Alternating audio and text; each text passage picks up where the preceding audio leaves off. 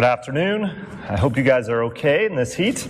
I'll try to uh, truncate the sermon just a little bit. So if it seems a little choppy, I apologize, but I'm, I'm going to try to keep it as to a minimum uh, to not overburden us this afternoon.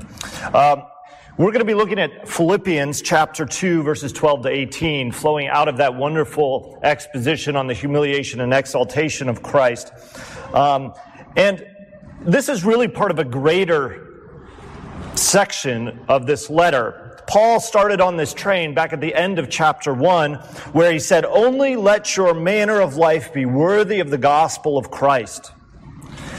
That exhortation by Paul included both how we are to treat one another and how we are called to suffer for the gospel.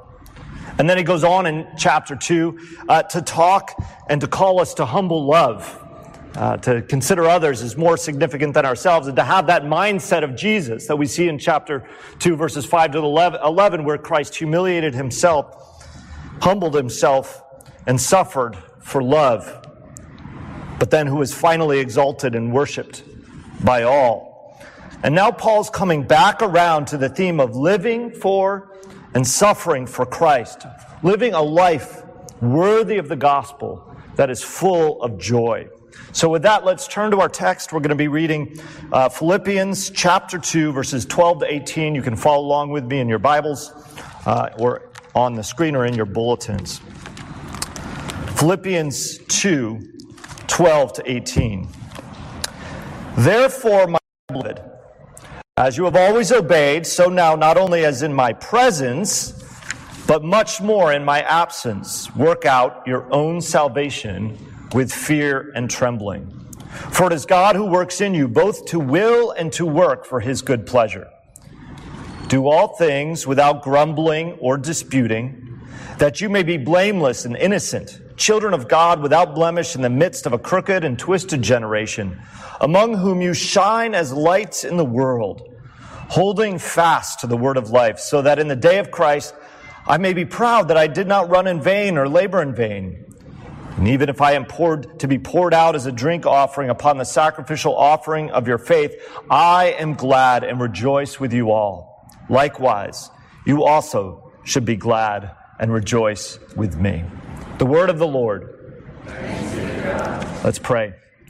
Heavenly Father, we come to your word once again and we ask for your grace and your power. We ask for understanding and we ask that you would help us to live in light of the glories of Christ, that we would follow him, that he would be exalted even in our obedience.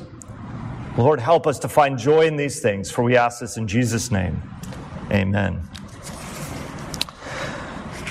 The elders and I, over the, all of us, over the course of the past year or more, have been working on updating and refreshing our vision and mission statement for CCPC.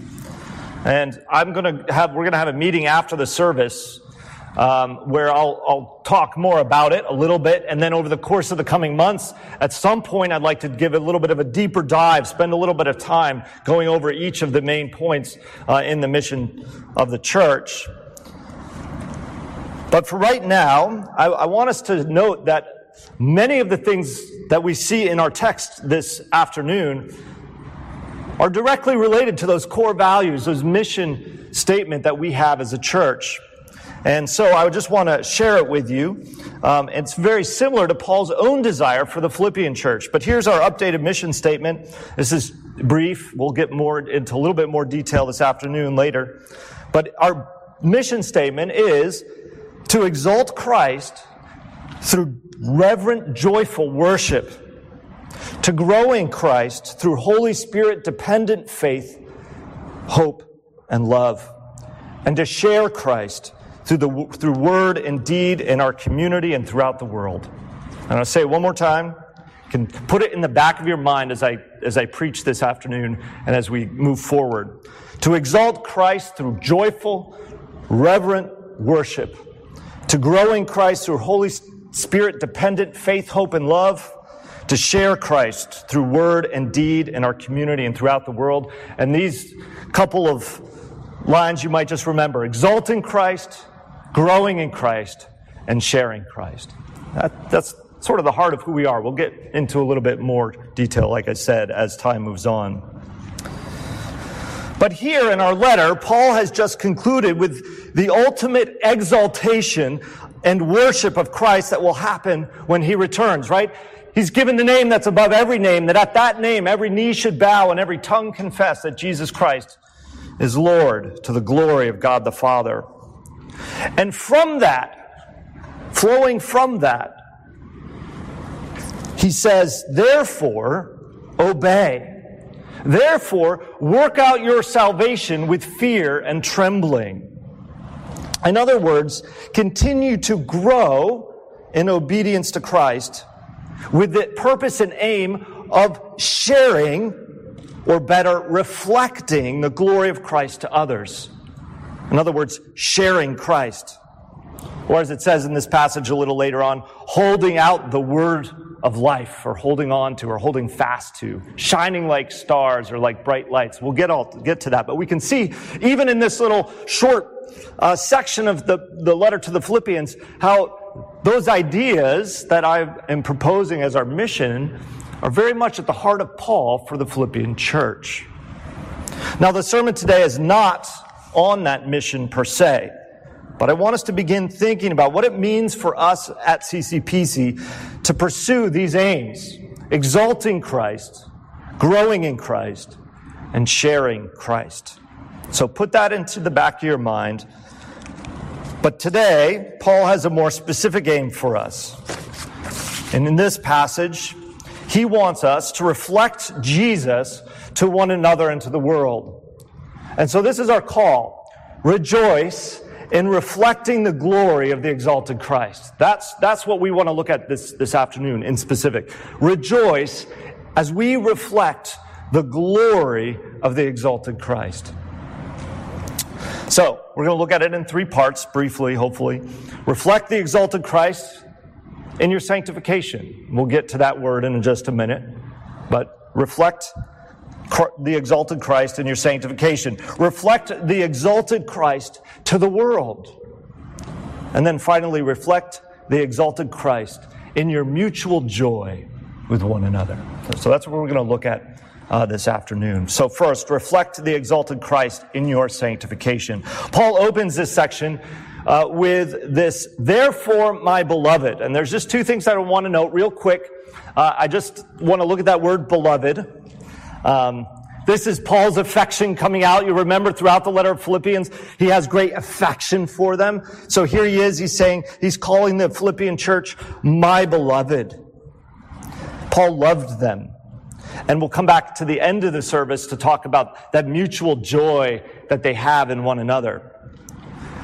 But it's interesting because when Paul uses this language of beloved, often when he uses it throughout his letters, he often ties it to some exhortation about how to live. So in Romans 12, 19, he says, Beloved, never avenge yourselves, but leave it to the wrath of God, for it is written, vengeance is mine.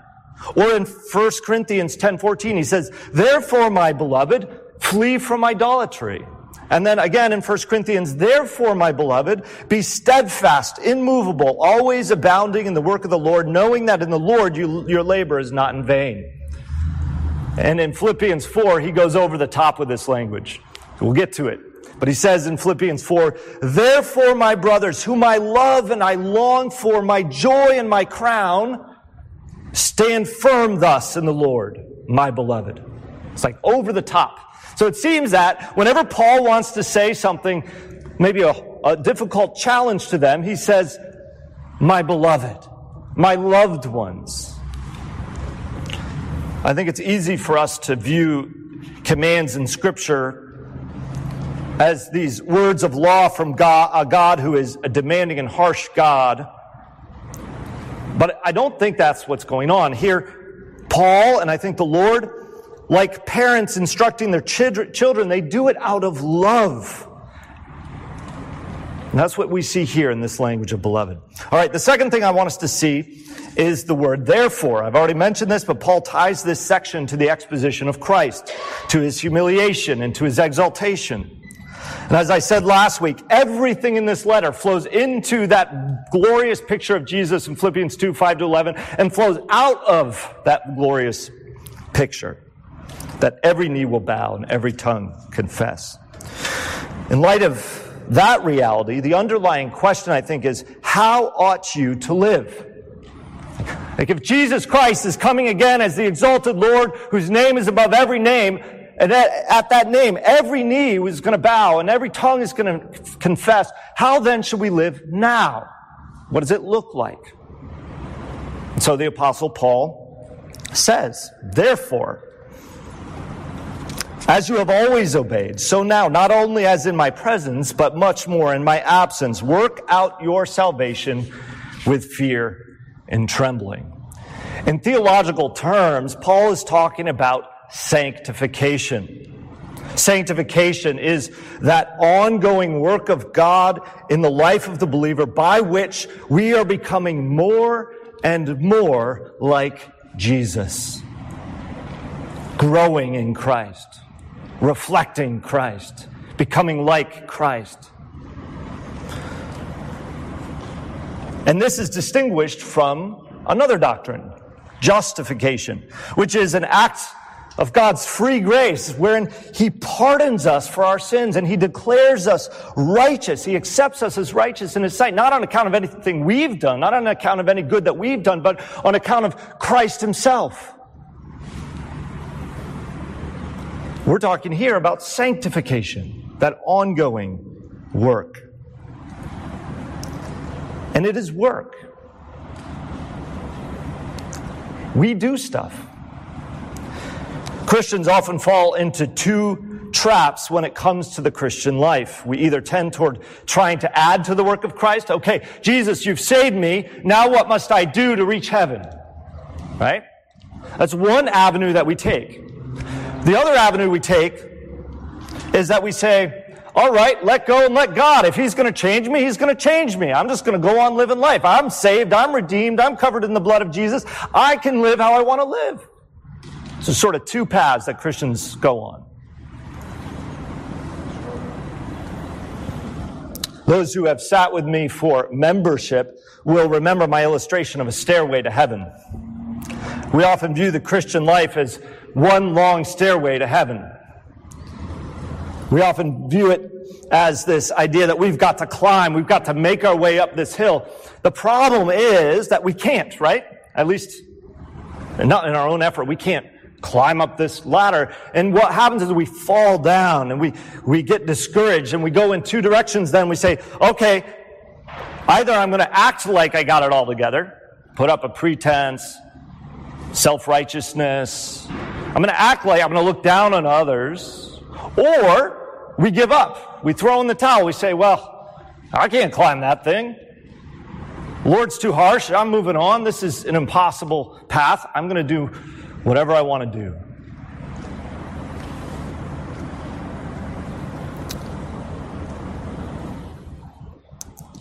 But Paul cuts both of these false notions of the Christian life off here in our text.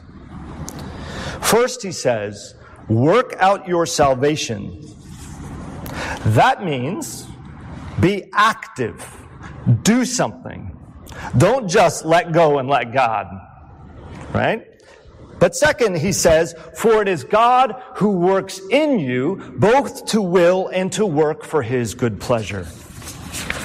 You see, we're able to work out our salvation. We're able to truly obey, not because of anything intrinsic in us, but because God himself is at work in us. He empowers us. He gives us his Holy Spirit to help, help us. So he says in Ephesians chapter 2 verse 10, for we are his workmanship, created in Christ Jesus for good works that which God prepared beforehand that we should walk in them.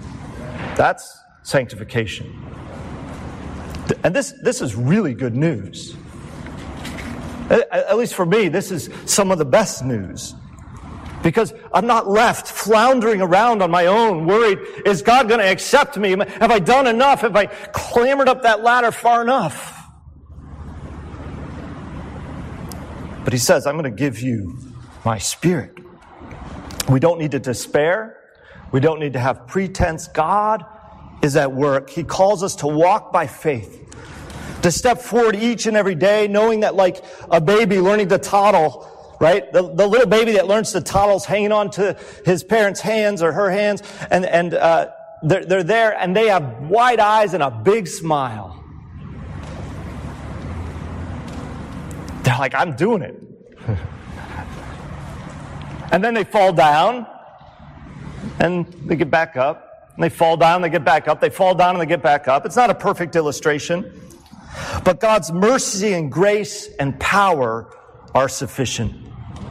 But Paul says something else. He says, work out your salvation with fear and trembling. We won't seek to be holy unless we have a sense of the holy. We won't seek to be holy unless we have a sense of the holy. Paul has just completed his exposition on Christ and he landed on this idea that every knee would bow and every tongue would confess. He, he landed on the excellency and supremacy of Jesus Christ. And the more we see him exalted and lifted up, the more we see that He is the one who has a name that's above every name, the more we recognize Him as the Lord of Lords, perfect in all His ways, righteous and holy, very God of very God, judge of the whole earth. The more we recognize the exalted Lord as our Lord and Savior, who calls us to follow Him and to obey Him, the more we will desire Him the more we will desire to walk after him. The more we keep him in our, in our, in our eyesight, in our vision, the more we will follow him. It's interesting that Paul says, obey as you have always obeyed, much more in my absence. It's one thing to obey when Paul is around. He's there to encourage them and to lead them and to instruct them. But as conflict comes and suffering comes, as Paul is away and can't be present, it's easier to get discouraged, to lose strength. But Paul is saying, fix your eyes on Jesus, the exalted one, not on me, on him. I, I sometimes, as I look at my children, I get palpitations. Sorry. I do when I think about them going off to college. I know some of you parents have already sent your kids off to college, but I, am a ways off from that. But I, I can't help but wonder, are they going to be okay? Are they, are they going to succumb to the pressures of the world? Will, they over, will that overwhelm, uh, overwhelm them? If I'm not there, right by their side, with their hand in my hand, are they going to be able to, to walk in faith? Lord willing, they will, but I think what I do now is that I point them to Jesus so that when they get to college and they don't have their dad holding their hand, they are looking to Jesus. To the exalted Christ. And so it is for us. We are called in holy reverence, fear and trembling to work out our salvation, knowing that it is God who works in us, both to will and to do for his good pleasure. We've reflected on this idea that we need to exalt Christ and to reflect him in our sanctification. The second thing I want to note is that we're to reflect the exalted Christ to the world. Paul moves to specifics in terms of what he means by working out their salvation. He has some very specific instructions uh, for the Philippian church. And in these instructions, he's alluding to some Old Testament references that I want us to see. He says, do all things without grumbling or complaining or disputing, that you may be blameless and innocent, children of God, without blemish in the midst of a crooked and twisted generation, among whom you shine as lights in the world grumbling. Grumbling was a common word to describe the attitude and murmurings against God by that generation of Israelites in the wilderness who, when they didn't have water, they complained and grumbled. When they didn't have food, they complained and grumbled. When they faced enemies that looked too strong, they complained and they grumbled, and they did it multiple times. Now, it should be noted that we have no reason here in the text to think that the Philippian church had this similar attitude towards God, okay? We, we have nothing in the text that indicates that they were grumbling and murmuring against God. Nevertheless, Paul brings up this language of grumbling, alluding back to that Old Testament picture. But he adds another word, here translated disputing. It seems that Paul's concern is that they wouldn't grumble and complain or dispute with one another. And this is a sentiment that we've already seen from Paul, who said earlier, have the same mind that is yours in Christ Jesus. Have the same love. Be in full accord with one another. His concern for them is that they would fall into disputing, that they would grumble against one another. And he goes on later in this uh, letter, he'll in, instruct, exhort two women. He'll say, Euodia and Syntyche, I entreat you to agree in the Lord. Now, we don't know the nature of the problems in Philippi. Whatever they were, it's clear that Paul sees such behavior, grumbling and disputing, or better, the better word that is often translated is quarreling, is not only wrong and sinful, but it's a detriment to the witness of the church to the world. When there is infighting in the body, the light of the church is dimmed.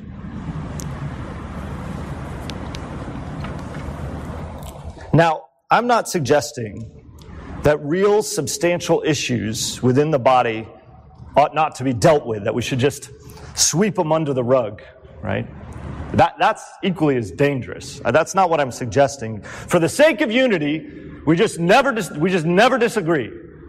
I think I brought up the illustration of the Borg, uh, that, that, Star Trek um, unity that, that, was trying to make everybody think and act the same. Uh, that's not what I'm talking about here, but it ought to be noted that this is a call not to make mountains out of molehills. Paul uses this word disputes elsewhere, where it carries the connotation of needless arguments, or over things such as do you eat food sacrificed to idols or matters of opinion? Romans 14:1 he says, "As for the one who is weak in faith, welcome him, but not to quarrel over opinions." And that word opinions is the same word we have right here, disputes. Disputes over minor things. When I do premarital counseling, I do a whole section entitled How to Fight Well. And for young sort of doe-eyed lovers, this idea that they would fight is sometimes jarring. They're like, we don't fight. It's like, um, you will. But I suggest to them that fighting is actually an important thing. You're not fighting against one another, but you're fighting for the good of the marriage. Learning how to fight well for the marriage is a very important skill to learn within the context of that marriage. But what's bad, what's detrimental to a marriage, is not contending for the marriage, but quarreling, grumbling against each other, needlessly arguing about meaningless things. And so it is in the church. And the effect is that when the church grumbles and disputes, rather than reflecting the exalted Christ in the world, it looks like the world. We start to look, because what does the world do? That very thing. Paul says, do all things without grumbling and disputing. But he, listen to this. He says, that you may be blameless and innocent, children of God without blemish in the midst of a crooked and twisted generation, among whom you shine as, as lights in the world. Again, here, Paul's picking up themes from the Old Testament. God told Abraham in Genesis 17 to walk before him and be blameless. Same Greek word, at least in the Septuagint. These are the marching orders for Abraham. You're to walk before me and be blameless. And you could extend that out to all of Abraham's children, to all the people of God. Walk before me and be blameless. What's the problem with the Israelites? What's the problem with us? By the time you get to the end of Deuteronomy, when a new generation is about to enter the promised land, God says, don't be like the previous generation that wandered and died in the wilderness, of whom Moses says in Deuteronomy 32, 5, hear these words. He says, they have dealt corruptly with him. That is, they've dealt corruptly with God. They are no longer his children because they are blemished. They are a crooked and twisted generation. Same language that we find here. So, what's Paul saying? Paul's saying, don't be like the world. Don't be like the Israelites of old who grumbled and disputed, who became crooked and twisted, just like the nations around them. Rather, the more that we reflect our union, our mutual love and affection, the more we humbly serve one another, the more we will look like Christ. And what is the effect of looking like the exalted Christ? Well, what's the effect of the exalted Christ? When Christ comes exalted, every knee bows and every tongue confesses that he is Lord. Now, it's not quite the same but as we live and reflect Jesus in the world, people see the exalted Christ. They see him lived out in his people, different.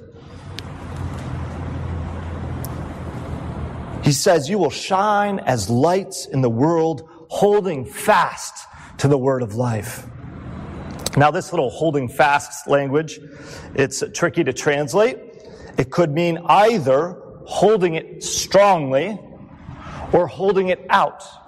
It could be either one of those, holding it strongly or holding it out. And in the context, it could be either one of those, right? They seem to be opposite. One is to hold on to it, the one is to give it away. But I think Paul is purposefully using this word to say the more you hold on to the word of life, i.e., living as reflections of the exalted Christ, the more you hold out and offer the exalted Christ to others. To put it more plainly, our Christ like love toward one another shows forth the exalted Christ to others. So, Jesus' own words in the Gospel of John by this, all people will know that you are my disciples if you're the greatest preachers in the world if you're the most knowledgeable and wise Christians in all the world, if you are out there doing everything to get the word out. No, in fact, he doesn't say that. Christ said, you, they will know that you are Christians by your love for one another, by your love for each other. And the converse is true. If we do not reflect the exalted Christ in our treatment of one another, we offer nothing to the world. Have you ever been out on a starry night where you have a, a meteor shower? It's pretty spectacular, right? I've tried to stay up for them, but usually it's cloudy. But sometimes you catch it and you see a shooting star and it's pretty spectacular. The thing about the shooting star is it's there in a second and it's gone right? It shoots brightly for a second and it's gone. But have you ever been out into a very clear sky with no ambient lights around? Have you ever been out in the wilderness on a clear night and had this huge canopy of stars? The whole Milky Way shining brightly. All those great stars shining brightly. The planets shining brightly. They last. They stay up there and they, you can sit there all night and you can watch it turn and change as the night moves on and the day starts to come. But those stars, they last. And I think what Paul is saying is if you want your brightness to last, show love to one another. Don't be like a shooting star.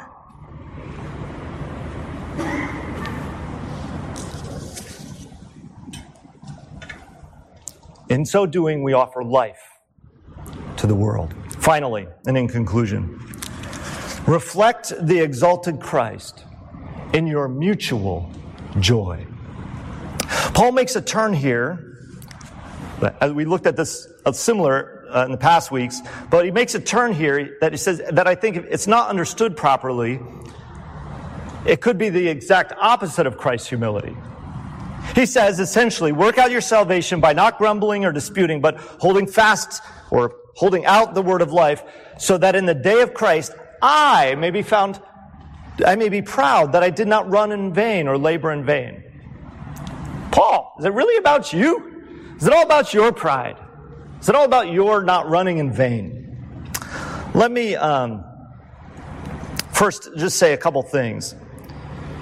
We, we've seen throughout that Paul's proudness or his boasting is not in himself, but it is in Jesus. For him to live is Christ and to die is gain. He cares little about himself in that sense. And second, the sentiment here, I think, is actually very natural it expresses what we all feel when a loved one perseveres in the faith. Uh, let me give you an illustration. I did college and youth ministry for about eight years before going into uh, pastoral ministry. And occasionally I'll get reports from my former students. Some of those reports deeply grieve me. Tragic stories of abandoning the faith, of making a ruin of their lives but some of the reports that I receive bring great joy, exceeding joy. dare I say, they make me proud. Because I hear about their strong faith, how they've grown up, how they're engaged in ministry, or they're living godly lives full of grace.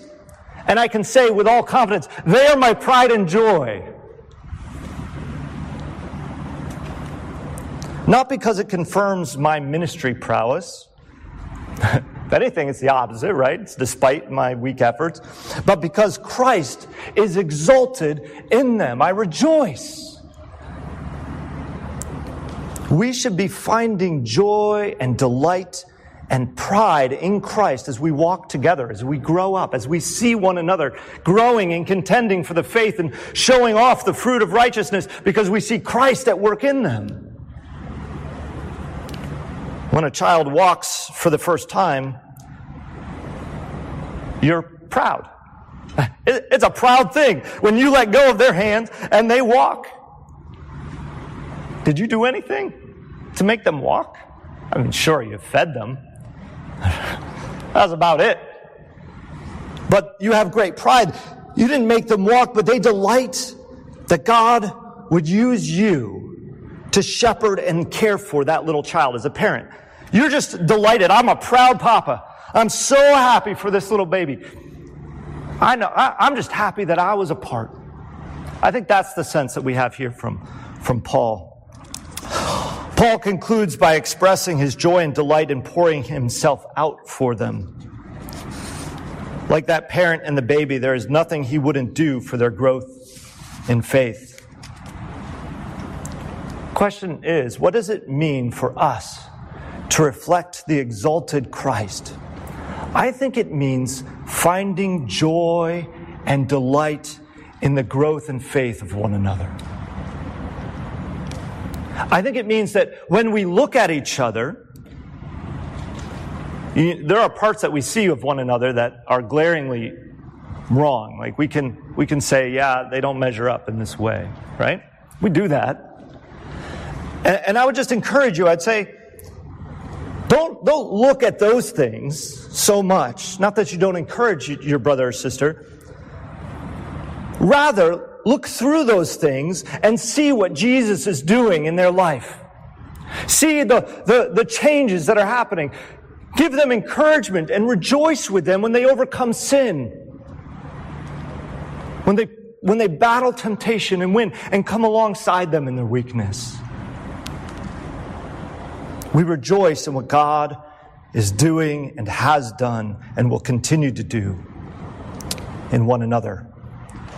Encourage one another.